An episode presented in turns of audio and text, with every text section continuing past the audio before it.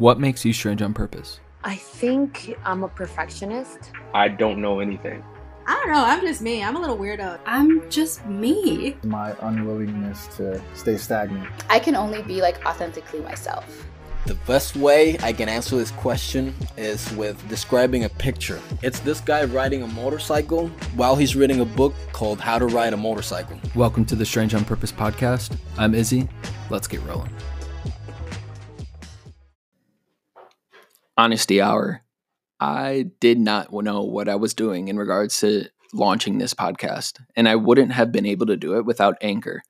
Anchor makes starting a podcast super, super easy and allows you to not only use their platform to distribute the podcast, but you can even go on your phone or computer and record and edit the podcast right on their platform. Best of all, it's totally, totally free. So if you're interested in starting a podcast, download the Anchor app or go to anchor.fm to get started today. I'm Izzy, and I am so, so, so glad to have on my guest today.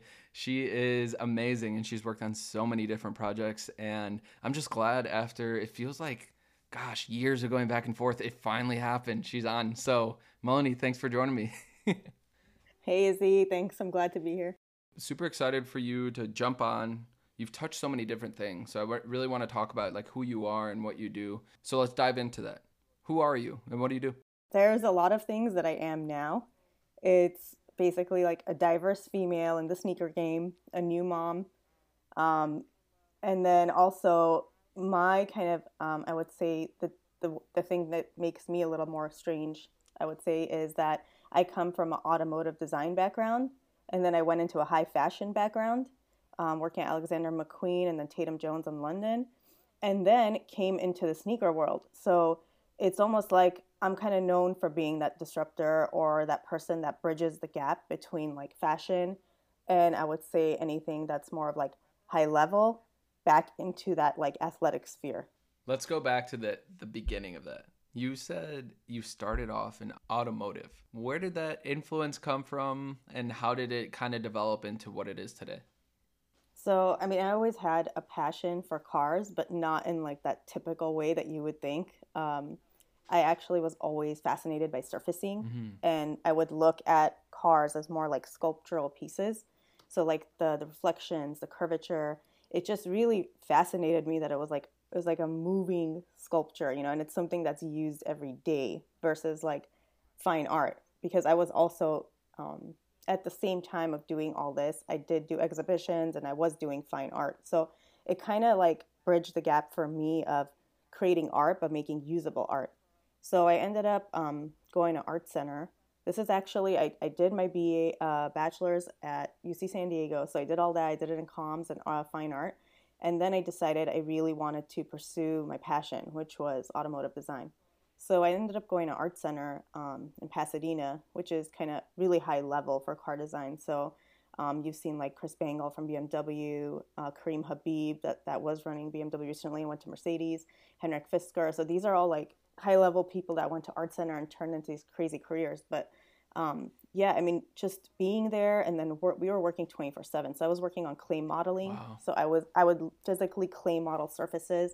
And so that really gave me a good understanding of like reflections and light and how that works. And keep in mind, like, I didn't realize all this was going to transition into footwear, but it ended up being like the perfect segue that also made me different, knowing like having these skill sets. That's amazing. So, you mentioned before that you are also a new mom. Um, and it's I'm guessing it's it's it's a lot to to deal with on an everyday basis. Obviously being a mom, but then also being this this girl boss, this amazing person that really just runs everything that she's doing and touches so many things on a on a uh, everyday basis. So on that, like how do you balance your time? Like what's time management look like for you? Yeah, it's crazy. So, um, you guys know I am basically the footwear design director for Ivy Park right now, working closely with Beyonce and then her team at Parkwood Athletics, um, and then even her entertainment company as well um, to bridge all those gaps. But it is crazy. I would say my day is like 24 hours. Um, I haven't slept in a year since I had my baby. Um, I think a lot of new moms could totally resonate with that. But it's like morning is really early morning for me, and then I'm just like um, drinking a lot more coffee and then trying to keep that balance. You know, um, I don't want to miss any moments of my baby baby Mimi mm-hmm. um, growing up, but it's like I'm also super dedicated to my role and my work, um, and because it is my passion. So I pretty much got lucky to pursue my passion because for me it doesn't always feel like work. It's just really intuitive to just keep making new things or trying to create newness. Mm-hmm. Um, and that is also like a huge part of me. So I don't feel like I'm sacrificing any part of me. It's just like it's everything's just on overdrive. What's the uh, what's the morning coffee routine look like for you? Are you just a black coffee connoisseur? No way. um, I need that cream. I just watched the episode of, of Larry David to Curb Your Enthusiasm was like cream shaming. Um, so, so unfortunately, I do use cream. Um, that's my thing. But I was like, I was doing cappuccinos before. Okay. Now I've been switching to like um, drip style pour over coffee. It seems to be a lot stronger, but I never go for dark roast. It grosses me out. It's not a thing for me. Um, I do medium and light roast.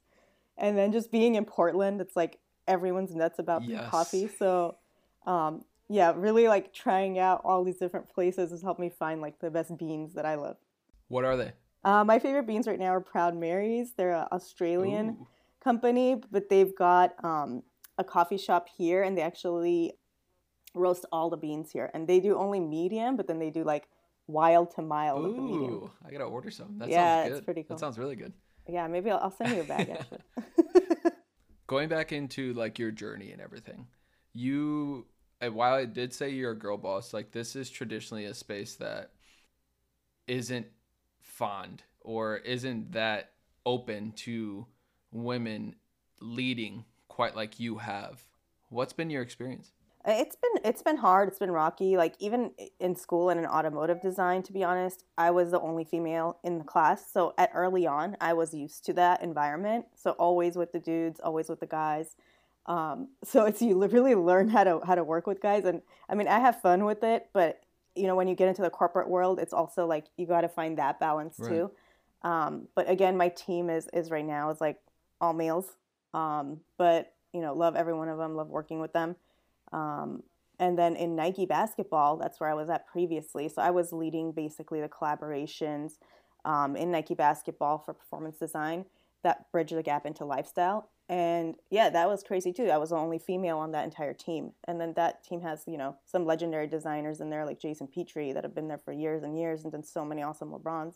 So it was really kind of like holding my own but also bringing a different flavor um, but also kind of helping th- those guys open up um, you know their atmosphere into other things that they they weren't used to seeing or used to looking at yeah. you know? They never really looked at a lot of high fashion um, they never really looked at like the minutia of fashion footwear that also has like innovation built into it. It depends on how you look at it, right? So it was like kind of bringing in like that higher level of aesthetics into that performance world. And so that's what we got to do with with Fog, with Fear of God. When Jerry came in, um, we got to work with Jerry Lorenzo, and I mean that was awesome. Um, it was just me and Leo Chang mm. um, working kind of hand in hand. Um, we had a very tight, small team with Jerry and we really controlled every aspect of that. We, I mean, I even worked on the packaging, um, even the bags that went in, all the colors. Um, so we didn't. We typically have like color designers, material designers,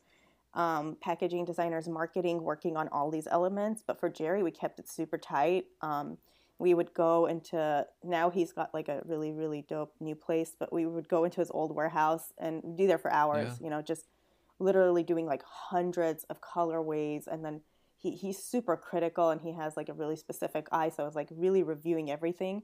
And then we'd go to like second layer of juxtaposing you know his vision in fear of god and how that would sit well with like basically you know nike basketball. Right. so you'd want to kind of mix and match apparel and footwear from both and we wanted that to be like a head to toe um, situation. So again like a lot a lot that went into it and again the only female um, i did get to work with a material designer that was another female on our team althea stanford so that was that was pretty cool um, so yeah i mean it, it's it's interesting it's um it's like bringing kind of all these elements together but also being able to um, I would say like have the tenacity to stay high level mm. and then manage the whole chain, right?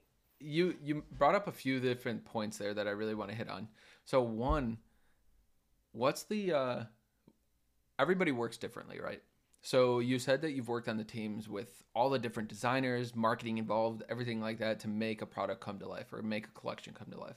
But then you've also have the, had this experience almost on the flip side of things with Jerry and probably in other projects where it's it's smaller and more specific. What's your workflow look like?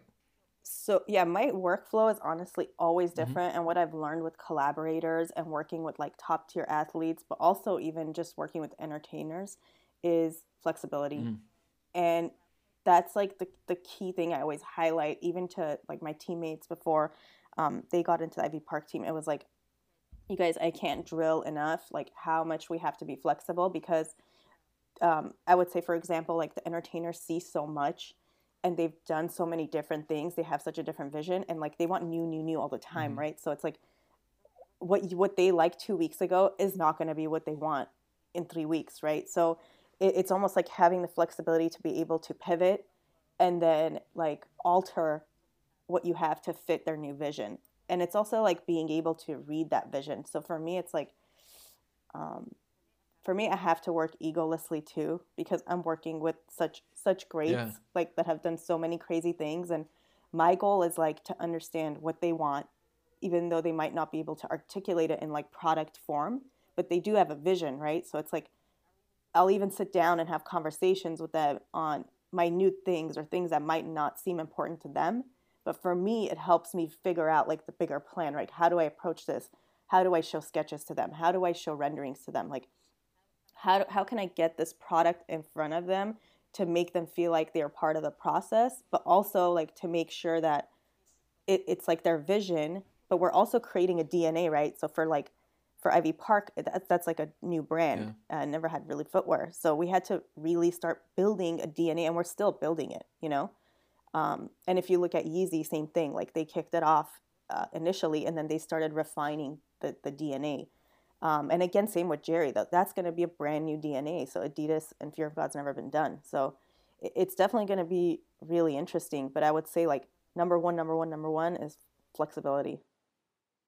You also mentioned something that was interesting to me, and you were saying that you're constantly trying to essentially like take the structure and kind of like break it and break the mold a little bit if anyone goes onto your website, they see a ton of patents, they see a ton of different projects or anything like that. So when we talk about breaking the mold, what's a project or just something that you've worked on in the past that that everyone has seen that you have kind of broken that mold and and kind of almost would say almost would say like that's one of the your most favorite projects? Yeah, I would say like um, one of my most favorite projects was also the Fear of God Nike, but also the Harlem Fashion Row LeBron. Mm. Um, I was like one of basically one of the first women's LeBron's first women's sneakers to come out of Nike basketball that was actually tailored to women, and it was specifically created with female oriented lasts and female sizing. So any Nike basketball shoe you see is never in female sizing. It's always just like a smaller men's size. So I loved how we really kicked off that whole thing. And we saw that, you know, the, the female sneaker market is out there. There's women that are super dedicated, passionate about sneakers. And so it was like really taking that whole thing and working with these high level um, fashion designers to, to, to like just take that product and like turn it upside down. And then we even incorporated like jewelry into into it. So we had like the ankle um, pieces that come off and you can wear them as like um, basic like chokers and bracelets, but they're like ankle cuffs um, on that one. And we actually designed like gold hardware into that thing. And it, it was just such an awesome project. We even like tweaked um, the BattleKnit on there. So, I mean, we, and we controlled every aspect of that and we had a lot of freedom, which we normally don't get. And I mean, I call it freedom, but it's just us breaking rules. Yeah. it, it's a lot of times it's like, you know, engineering will say you can't do that or marketing will say you can't do that we can't do that and for me it's like yeah. why you know why can't we do that let's just try it. Let's just try it, you know? And it's like, oh, we'll never pass wear testing. Engineers are always, you know, like panicking, like we're, we're not going to hit that green light. And even with Jerry, we had such a short timeline, right? And because we're so proud of that, because we created a brand new last for that mm-hmm. shoe. We used Jerry's dress shoe last. And then we used one of our um, basketball bottoms on it and we merged both of them. So I went wow. down to the basement and I was working with the last makers and and they told me that you you know we can't do this because they looked at Jerry's last and this can't be done. Um, dress shoe last for performance, like no way. And so Jerry was so adamant about that silhouette, silhouette, silhouette because we created like at first we created a 3D printed model for mm-hmm. him um, before we even went into sampling like physically, and he just he fucking he like he loved that sample, and he was like, I don't care what we do, like I want to make it look like this, you yeah. know. And so that was just such a different silhouette. If you look at any Nike basketball shoe, ranging from PGs to Kyries, um, all the way down, and you look at that shoe, it's such a disruptor, right? Even like silhouette and color wise, such a disruptor. Is it's so clean and so simple, but like the internals were complicated to make it so simple, right? Um, and so, it, it yeah, it was it was like can't be done, can't make the last. We don't have enough time to even wear test that last because we like did that whole project in like a little over a oh, year, wow. which is unheard of. It usually takes over yeah. two years. Um, as you know, you know, to get like a whole new product, and that's usually with a with a older lasts, right? It's with the existing last that's been you know really rigorously wear tested. Um, but again, you know, we just pushed it. We had a really passionate engineer on the project who was willing to think out of the box. Um, and then we controlled all the other aspects of it. So we basically were doing like triple the amount of work. Mm-hmm. So like Leo Chang and I took on a lot, uh, like a heavy lifting. Um, and then just like yeah, even before that too, it was like wall to wall sketches before we came up to that initial concept. Um, but again, it's like it can't be done. Why? Let's just try it, right? Let's just try it and let's just push the wear testing, right? And then it's next step, right? So when we have the last, we had the last, it was approved we did a pullover. He liked the silhouette, and we were like, okay, next step. Like, yeah.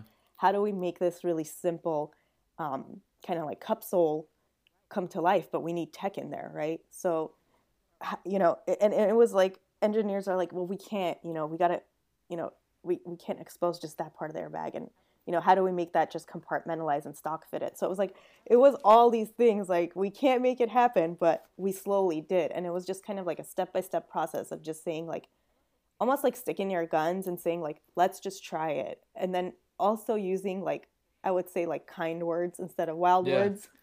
When you're working with cross-functional partners it's like um and making everyone feel like they are because they are part of that project right? It's like everyone's extra time went in there and i mean we'd have sometimes we'd have meetings like past midnight. Sometimes we'd have meetings where we'd go past midnight and it was like listen 7 a.m I'm feeling weird about this. Maybe I want to change my mind. And then we'd all meet up at the hotel again and to review, yeah. right?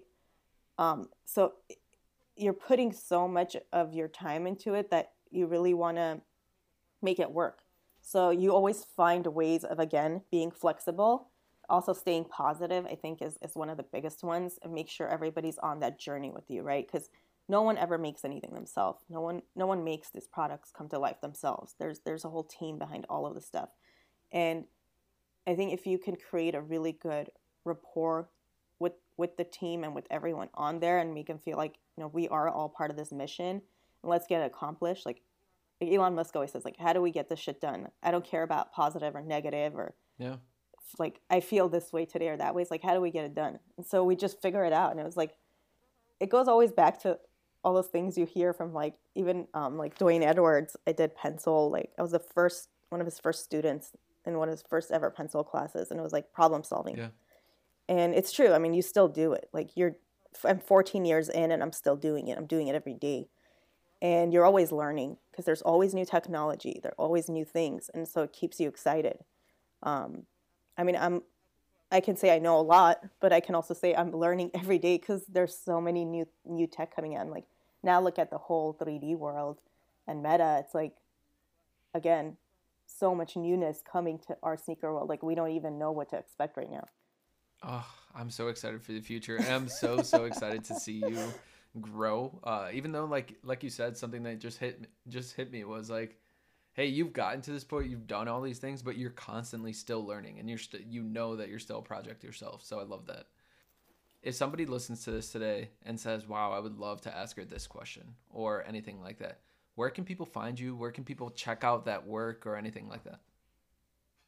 Yeah, you guys, anybody can honestly go to my website. It's melaniekatchi.com, K M E L I N E K T C H I.com. All my patents are on there, all my work is on there. Um, and there's like honestly a whole blurb of kind of like what I've done in my background to get to where I am. Um, I've literally done two bachelor's degrees, one master's degree specifically in footwear, flew all the way to London to do that. Um, and then lived in New York, came back to LA, from LA moved to Portland. Like it's honestly been a crazy journey and you can read most of that on there. You can see all my work and there is a contact in there. You can always reach me at mel at messmel.com. Um, and I'm reachable and I have a lot of people contacting me honestly through LinkedIn and stuff and it's hard because I've got so much going on, um, working like 27 hours a day. So um, I do get back to some people that I can, but again, it's like um, just try, try, and I will try my best to get back All to you All you. have to do is try, and she'll get back to you. I promise. I promise. um, so, last question for you: What makes you strange on purpose? Uh, what makes me strange on purpose? Um, I would say so many things. Being a Iranian, Armenian um, immigrant, so I'm like first generation American being in the sneaker game, I would say dominating as a girl boss in the sneaker game. Honestly, I never expected that. It just like my journey took me there. Um, disrupting, disrupting like product, disrupting what people expect, um, and then also giving like new emotion Mm.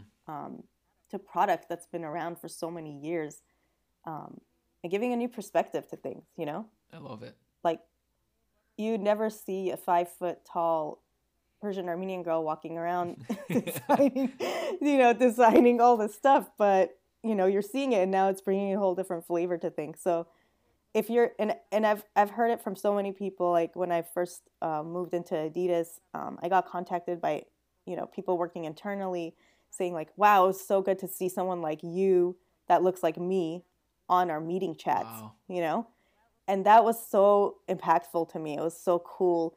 Um, and it's you know so many females um, that are wanting to be leaders that are wanting to grow like will reach out to me and just you know ask me questions ask me advice and i love that i appreciate it um, it's definitely been a, a hard journey to get here but i would say like keep pushing um, keep pushing and just like don't don't give up your vision you know because there's you're creating a vision for someone else but you also have a vision so don't give that up either I love that. Thanks for jumping on the show. thanks izzy Thank you for listening to the Strange on Purpose podcast. As always, if you enjoyed this episode or any of the episodes before, please like, review, follow the podcast on Instagram, drop a review on Apple or Spotify or wherever you check us out. Helps the podcast grow immensely. So I appreciate you. I could not do this without you.